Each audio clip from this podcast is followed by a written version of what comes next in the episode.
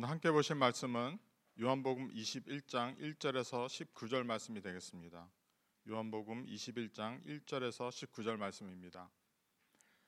그 후에 예수께서 디베레아 호수에서 또 제자들에게 자기를 나타내셨으니 나타나신 일은 이러하니라 시몬 베드로와 디드모라 하는 도마와 갈릴리 가나 사람 나다나엘과 세베대의 아들들과 또 다른 제자 둘이 함께 있더니 시몬 베드로가 나는 물고기 잡으러 가노라 하니 그들이 우리도 함께 가겠다 하고 나가서 배에 올랐으나 그날 밤에 아무것도 잡지 못하였더니 날이 새어갈 때에 예수께서 바닷가에 서셨으나 제자들이 예수이신 줄 알지 못하는지라 예수께서 이들 이르시되 얘들아 너희에게 고기가 있느냐? 대답하되 없나이다. 이르시되 그물을 배 오른편에 던지라. 그리하면 잡으리라 하시니 이에 던졌더니 물고기가 많아 그물을 들 수 없더라 예수께서 사랑하시는 그 제자가 베드로에게 이르되 주님이시라 하니 시몬 베드로가 벗고 있다가 주님이라 하는 말을 듣고 겉옷을 들은 후에 바다로 뛰어내리더라. 다른 제자들은 육지에서 거리가 불과 한 오십칸쯤 되므로 작은 배를 타고 물고기 든 그물을 끌고 와서 육지에 올라서니 숯불이 있는데 그 위에 생선이 놓였고 떡도 있더라.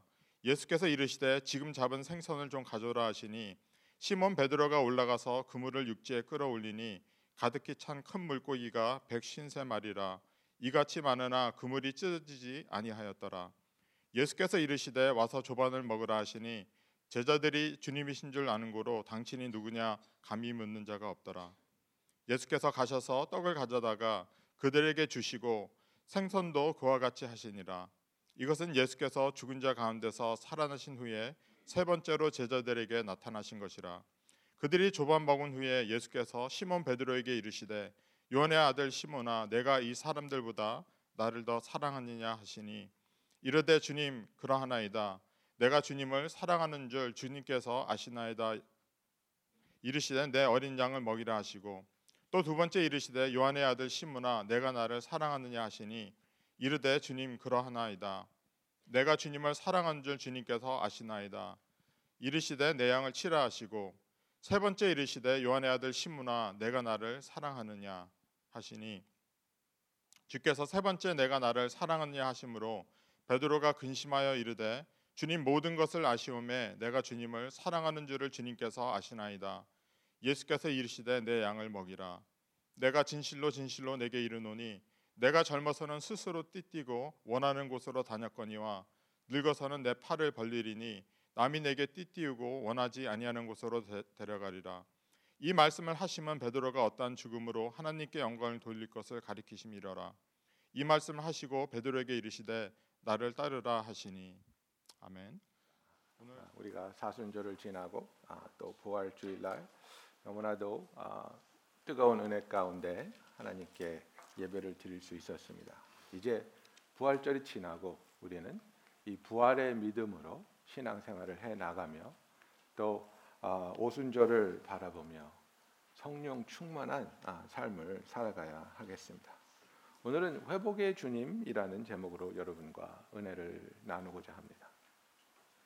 예수님은 오늘 읽은 본문 아, 말씀을 보면 부활하시고 나서 이제 세 번째로 제자들에게 자기의 부활하신 모습을 나타내고 있습니다. 그런데 여러분 베드로가 예수님이 잡혀가신 그날 예수님을 세 번 부인하지 않았습니까? 그 세 번 부인한 후에 이제 요한은 계속해서 이 세 번이라는 횟수를 강조하기 시작합니다. 예수님이 제자들에게 세 번 나타나셨고 세 번 나타나신 제, 아, 예수님이 제자들에게 세 번 너희들에게 평강이 있을지어다라고 말씀을 하십니다. 또 베드로에게 세 번 네가 나를 사랑하느냐고 물어보시고 또 그 세 번의 고백에 예수님은 세 번의 답을 해 주십니다. 그래서 이 계속해서 반복되는 세 번이라는 횟수를 통해서 예수님께서 얼마나 베드로를 사랑하시고 또 그를 회복하기 위해서 그 사랑으로 은혜로 다가가셨는지 우리가 한번 살펴보며 저와 여러분을 동일한 사랑으로 사랑하시는 예수님의 사랑 안으로 들어가는 그런 시간이 되길 원합니다. 예수님이 첫 번째 자기들이 숨어 있던 그 방에 나타나셨을 때 베드로의 마음은 어땠을까요? 얼마나 송구스럽고 얼마나 부끄럽고 얼마나 놀랐을까요? 얼마나 혼란스러웠을까요? 예수님의 얼굴을 보면 너무나도 기뻐해야 할 터인데 예수님의 얼굴을 보고 기뻐하지 못하는 자신을 보며 어떤 괴리감이 들었을까요? 나는 예수님이 살아난 걸 기뻐하지 않는 걸까? 예수님이 살아나신 걸 기뻐하지 못하는 나는 나는 정말 예수님을 사랑하기는 한 걸까? 예수님께서 첫 번째 나타나셔서 베드로에게 무엇이라고 직접적으로 아무 말도 하지 않으셨습니다. 아마 베드로는 고개를 떨구고 눈을 맞추지 못했겠죠. 그리고 제자들에게 평안이 있으라고 말씀하시고 예수님은 또 호련히 떠나가셨습니다. 그 뒤에 도마가 와서 너희들이 본 예수가 맞네 아니네 나는 손가락을 넣어봐야 되네 그러고 있을 때 예수님이 또 나타나셨습니다. 그리고 도마한테 눈을 맞추시면서 그래 손에 손가락을 좀 넣어봐라 이 옆구리에 손을 넣어봐라 이렇게 해야지 내가 부활했다는 것을 믿겠느냐 이런 제자들과의 interaction이 있는데 베드로하고는 interaction이 전혀 없습니다. 베드로는 그저 고개를 떨구고 있었겠죠. 그리고 두근두근하는 마음이 있었겠죠. 예수님이 나를 불러주시기는 할까? 아니면 다른 제자 앞에서 내가 예수님을 세 번 부인한 것을 드러내시면서 나를 책망하시고 나에게 창피를 주실까? 얼마나 땀이 나고 가슴이 뛰었겠습니까? 그런데 예수님은 또 호련히 떠나가십니다. 아무 말도 하지 않으셨습니다.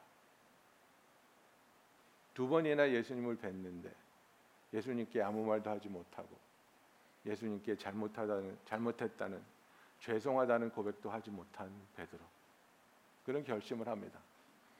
나는 고기나 잡으러 갈랜다. I'm going fishing.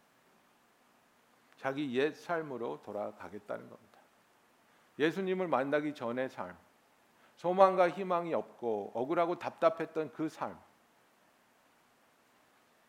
자존감이 가장 낮고 분노가 가득 차 있던 그 삶으로 베드로는 돌아가겠다는 겁니다.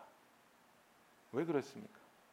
예수님을 가장 가까이서 만났고 모셨고 3년 동안 경험했고 그의 기적과 그의 이적을 자기가 보고 그 능력을 두 눈으로 똑똑히 본 변화산성에서 예수님의 그 영광의 모습을 본 베드로가 그것을 다 버리고 옛 삶으로 돌아가겠다고 말하고 있습니다. 나는 고향으로 돌아가서 고기나 잡을랜다.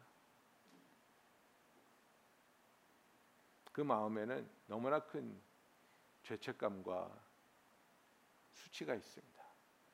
내가 예수님의 수제자인데 내가 다른 애들 앞에서 얘네들보다 내가 예수님을 제일 사랑한다고 큰 소리 꽝꽝 쳤는데 얘네들은 다 도망가도 나는 주님을 버리지 않을 것입니다. 주님한테 내가 약속했는데 제일 먼저 도망가고 그리고 그 많은 사람들 앞에서 수제자였던 내가 예수의 제자였던 것을 예수님을 아는 것을 부인한 나. 여러분 그게 어디서 일어났습니까? 예수님이 묶여 있던 뜰 앞에서. 그래서 예수님이 자기가 세 번째 욕을 하면서 예수님을 부인한 모습을 예수님이 똑바로 보고 계셨고 예수님과 눈이 마주쳤다고 말하고 있습니다. 얼마나 참담합니까? 얼마나 죄송하고 부끄럽습니까? 내가 모든 것을 망쳤어. 내가 모든 것을 망쳤어. 나는 더 이상 예수님을 뵐 자신도 없고 예수님께 사죄를 구할 수도 없고 나는 고향으로 가서 고기나 잡을 것이야. 여러분 우리가 삶을 살다 보면 때로는 실수로 또는 유혹이 너무나 강력해서 알면서도 의도적으로 잘못된 선택을 할 때가 있습니다. 죄를 지을 때가 있습니다. 그리고 그 죄가 낳는 결과들이 내 주위의 사람들에게 얼마나 큰 아픔과 상처가 되고 또 하나님께 얼마나 그분의 영광을 가리는 일이 되는지 우리는 몸둘 바를 모를 때가 있습니다. 다시는 도박을 안 하겠다던 아버지가 드디어 10년 안 먹고 안 사고 돈을 모아서 조그마한 집을 갖게 되어서 그 집을 살 수 있는 다운페이를 가지고 부동산에 가야 되는데 그 돈을 가지고 또 도박을 하는 아버지. 그걸 다 날리고 이제는 부인을 볼 자신도 없고 장인 장모를 볼 자신도 없고 아이들에게 왜 그 집이 없었는지 설명할 수도 없는 아버지.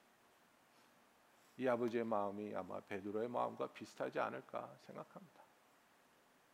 우리의 삶에 있어서 우리는 이렇게 크고 작은 실수들을 하면서 그것들이 우리가 의도치 않았던 너무나 참담한 결과를 낳게 되고 그것으로 인해 우리는 낙심하고 좌절하며 나는 더 이상 용서받을 수 없어.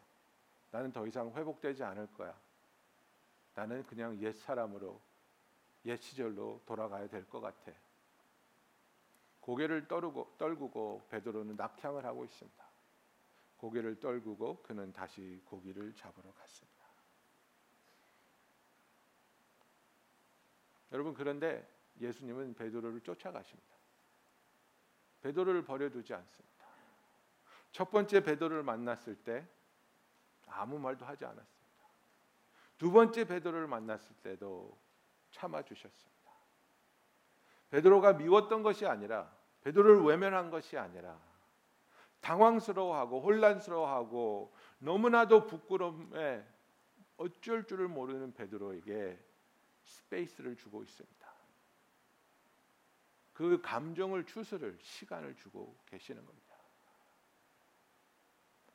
여러분 우리도 그렇지 않습니까? 부부 싸움 하고 나서 싸움 하자마자 화해하자 안 되죠. 예? 특히 남자들은 동굴에 들어갈 수 있는 시간을 주셔야 됩니다.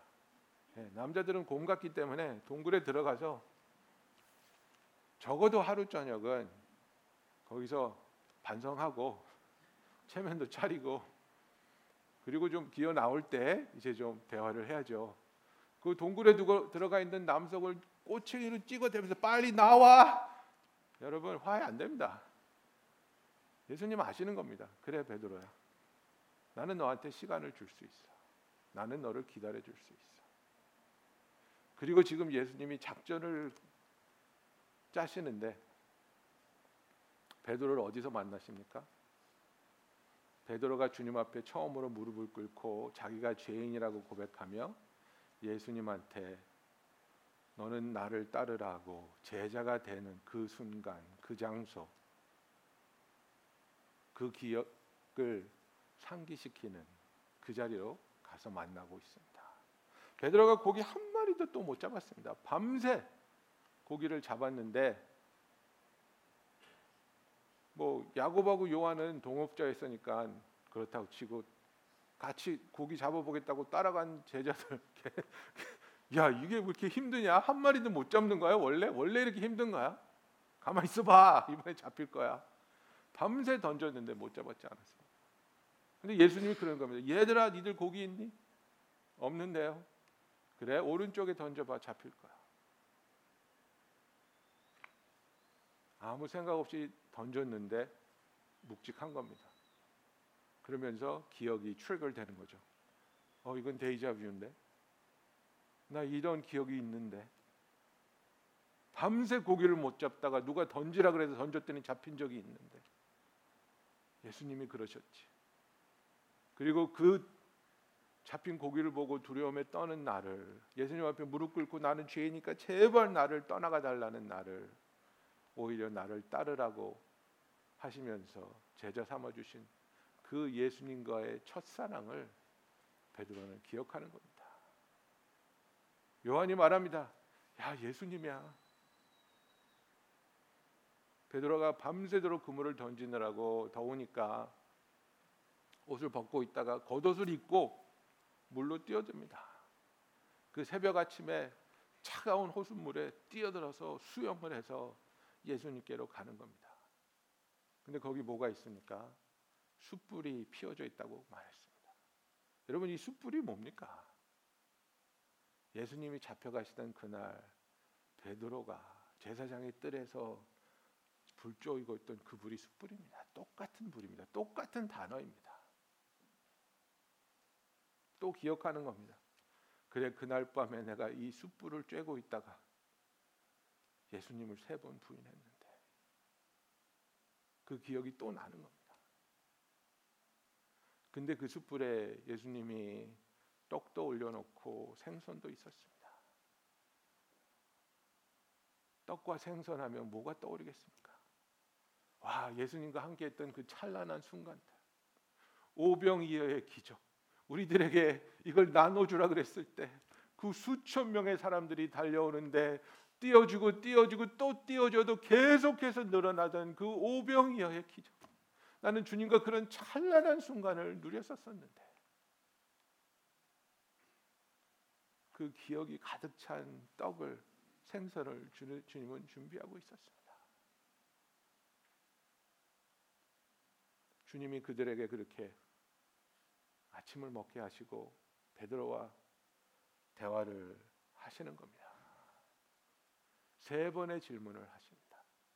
세 번의 질문을 하시는데 여러분 잘 보십시오. 제일 첫 번째 하신 질문이 무엇입니까?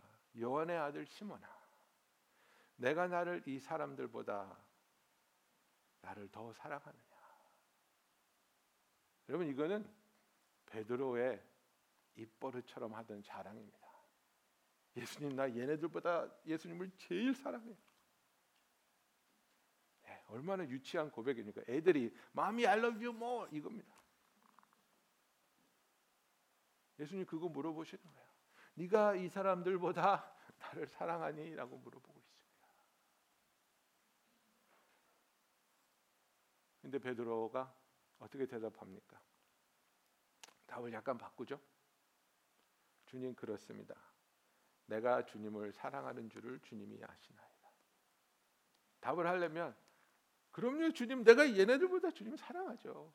이렇게 나와야 되는데 그 답을 이제 못 하는 거예요.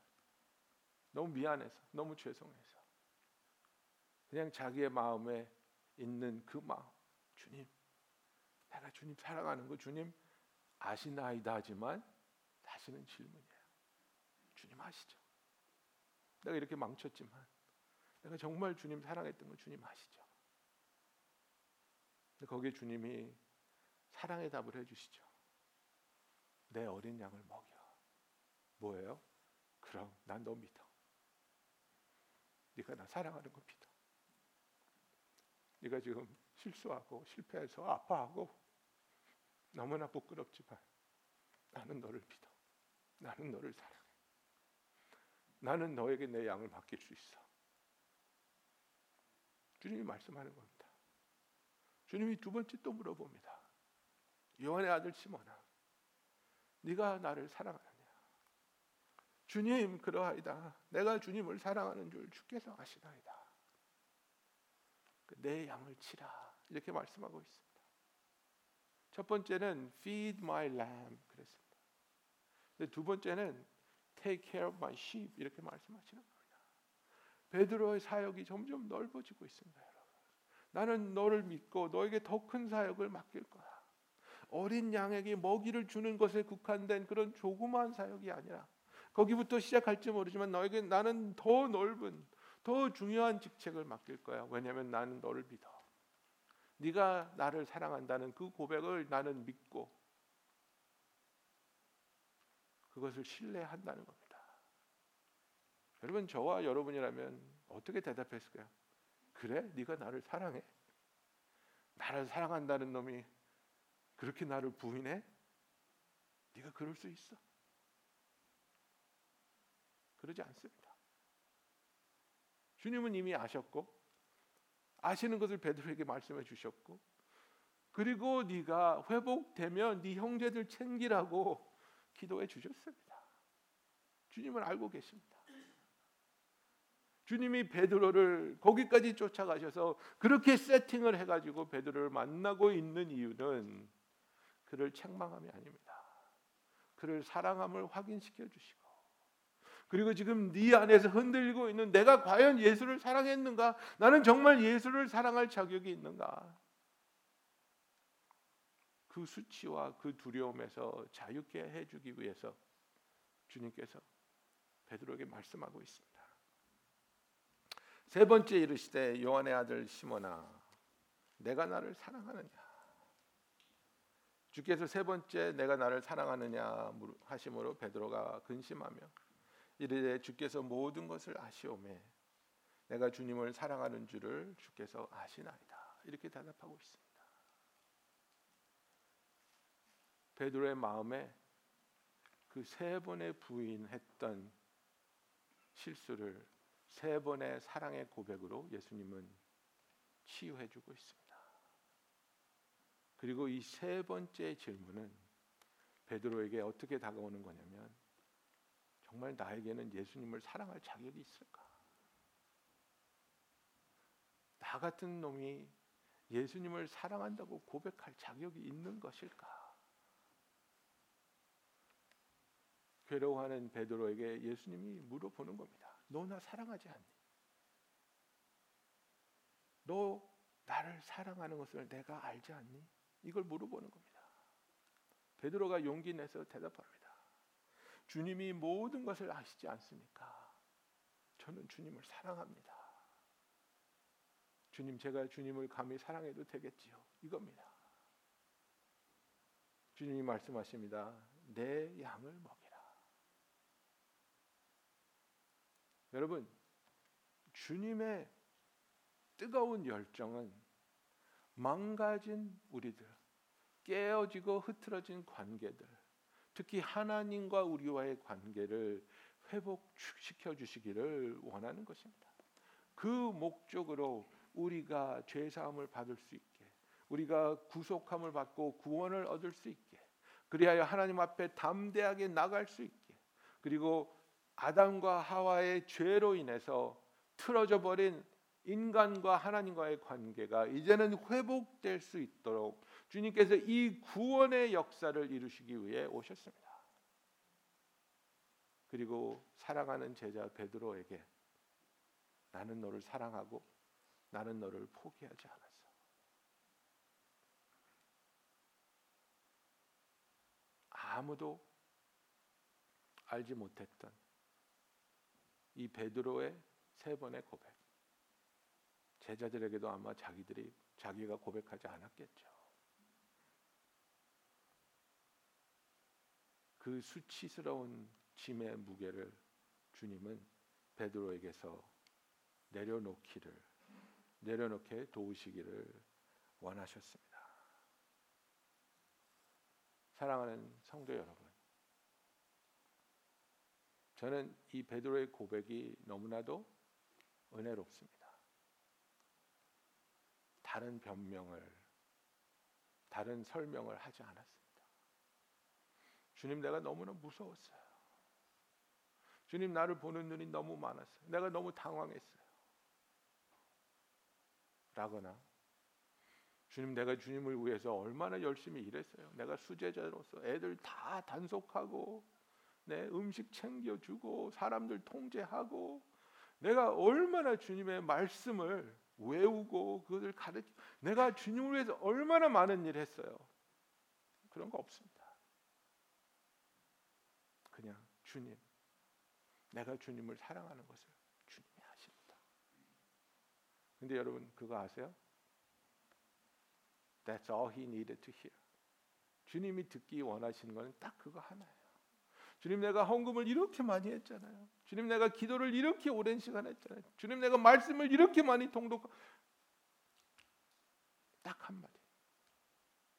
네가 나를 사랑하느냐? Do you love me? Yes, Lord, you know that I love you. That was all that was needed. 그런 베드로를 주님은 회복시켜 주십니다. 그리고 그에게 사역을 맡기시고 하시는 마지막 명령이 뭡니까? 팔로우 미. 나를 따르라입니다. 너는 이제 나를 따르라는 겁니다. 더 이상 세상을 따르지 않고 너의 욕심을 따르지 않고 너의 두려움에 쫓겨 다니지 말고 너의 수치 때문에 숨지 말고 나를 따르라는 겁니다. 네가 왜 옛날에 나를 만나기 전에 삶에 돌아와 있냐는 겁니다. 여러분 부활절이 끝났습니다. 이제는 우리가 부활을 이룩하신 예수를 부활로 다시 살려내신 하나님의 능력을 붙잡고 살아가야 할 때입니다. 우리의 삶을 돌아보면서 하나님께 죄송한 부분이 있겠지요. 수치스러운 부분이 있겠지요. 내 가족을 보면서 내 친구들을 보면서 미안한 감정들이 있겠지요. 그것 때문에 우리가 수치를 느끼고 부끄러워하며 분노하며 옛 삶으로 돌아가겠습니까? 예수님을 모르던 그 삶으로 돌아가겠습니까? 희망이 없던 기쁨이 없던 평안이 없던 그 삶으로 우리가 돌아가겠습니까? 아닙니다. 그런 주님을 우리는 찾아오시고 붙잡아 주고 있는 겁니다. 네가 나를 사랑하느냐? 내가 너에게 보여준 그 사랑에 반응했던 너의 심장이 아직도 뛰고 있는데 너를 만나주고 너를 사랑해주고 너를 용서해주고 너를 회복시켜준 나의 사랑이 너에게 아직도 넘치듯이 흘러가고 있고 그 사랑을 받은 너의 심장이 아직도 뛰고 있는데 네가 옛 삶으로 돌아가겠느냐? 아니면 이제는 나를 따르겠느냐 하고 물어보고 있는 겁니다. 여러분, 우리의 환경을 보면서 아, 내가 정말 많은 타협을 했구나. 내가 나의 욕심 때문에 세상과 타협하고 내가 하지 않겠다는 것을 하고 있었고 하겠다는 것을 내려놓은 것이 너무나 많구나. 너무나 부끄럽구나. 그렇다면 나는 이제 옛 삶으로 돌아가야 되겠다. 가장 나쁜 선택입니다. 가장 현명한 선택은 무엇입니까? 주님의 품으로 달려가는 겁니다. 주님 나를 붙잡아 주세요. 주님 나를 회복시켜 주세요. 주님 내가 주님을 사랑합니다. 주님을 더욱더 사랑하기 원합니다. 예수님은 베드로를 절대로 내치지 않았습니다. 예수님은 베드로를 회복시켜 주시고 그에게 새로운 사역을 주시고 그리고 자기를 따르라고 말씀하고 있습니다. 엘리야가 갈멜산에서 그 바알 선지자들과 대결을 하고 700명의 선지자들을 죽이고 하늘에서 불이 떨어지고 놀라운 기적을 행했는데 이세벨의 그 협박에 무서워서 모든 걸 다 버리고 하나님 나 죽여 주세요 그러고 도망갑니다. 도망가고 도망가다가 하나님의 산에서 동굴 속에서 조그마한 목소리로 하나님을 만났을 때 하나님이 엘리야에게 무슨 말씀을 하셨습니까? 넌 아직 할 일이 있어. 난 너에게 새로운 사명을 줄 것이야. 네 뒤를 엘리사에게 기름 부어주고 새롭게 세울 왕들에게 기름 부어주고 그리고 아직도 바알 신에게 절하지 않은 7천 명의 젊은이들을 너는 이제 훈련시킬 것이야.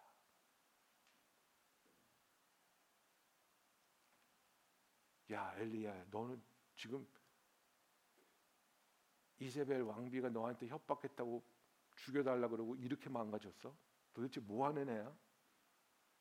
그게 아니었습니다. 하나님도 엘리야를 쉬게 하십니다. 천사를 보내서 물을 주고 떡을 주고 자게 합니다. 많이 지쳤지? 많이 힘들었지? 좀 쉬자. 쉬게 한 후에 하나님의 산에 오르게 하셨습니다. 그리고 하나님의 산에서 만난 엘리야에게 새로운 사명을 그래서 더욱더 열정적으로 하나님을 따를 수 있게 하나님은 그를 도와주십니다. 여러분 지치셨습니까? 여러분 낙심하고 있습니까? 하나님을 향한 그 사랑을 회복하시기를 예수님의 이름으로 축원합니다. 왜냐하면 베드로의 사랑이 예수를 향한 베드로의 사랑이 흔들렸지만 베드로를 향한 예수님의 사랑은 한 번도 절대로 흔들리지 않았음을 믿으시기 바랍니다. 우리가 하나님을 향한 우리의 사랑이 흔들리는 것을 허락했다 할지라도 우리를 향하신 아버지의 사랑은 흔들리지 않습니다. 변치 않는 사랑으로 우리를 찾아오시며 우리에게 은혜를 베푸시며 우리를 회복시키시는 그 하나님의 손을 붙잡고 예수와 함께 그를 따라 동행하는 저와 여러분이 되기를 예수님의 이름으로 축원합니다. 기도하겠습니다. 여러분 지금 여러분의 삶에 망가진 관계가 있습니까? 회복되어야 할 관계가 있습니까? 여러분과 하나님과의 관계는 어떻습니까? 베드로의 마음으로 불쑥 자기들이 숨어 있는 방에 찾아오신 예수를 눈도 마주치지 못하고 고개를 떨구고 있는 그런 관계입니까? 아니면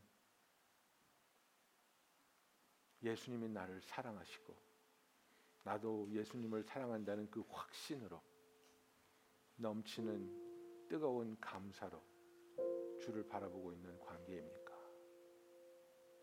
여러분과 배우자의 관계, 여러분과 자녀와의 관계, 여러분과 가족과의 관계는 어떻습니까? 회복되어야 할 관계가 있습니까?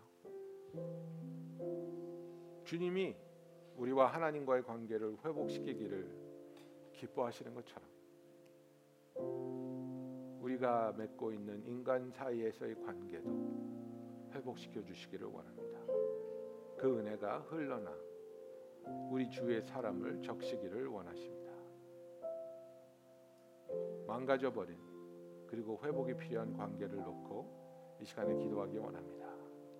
주님 긍휼을 베풀어 주시고 나에게 용기를 주시며 내가 겸손하게 회복을 누릴 수 있으며 화해를 할 수 있도록 역사해 주시옵소서. 우리 이 시간에 기도하겠습니다.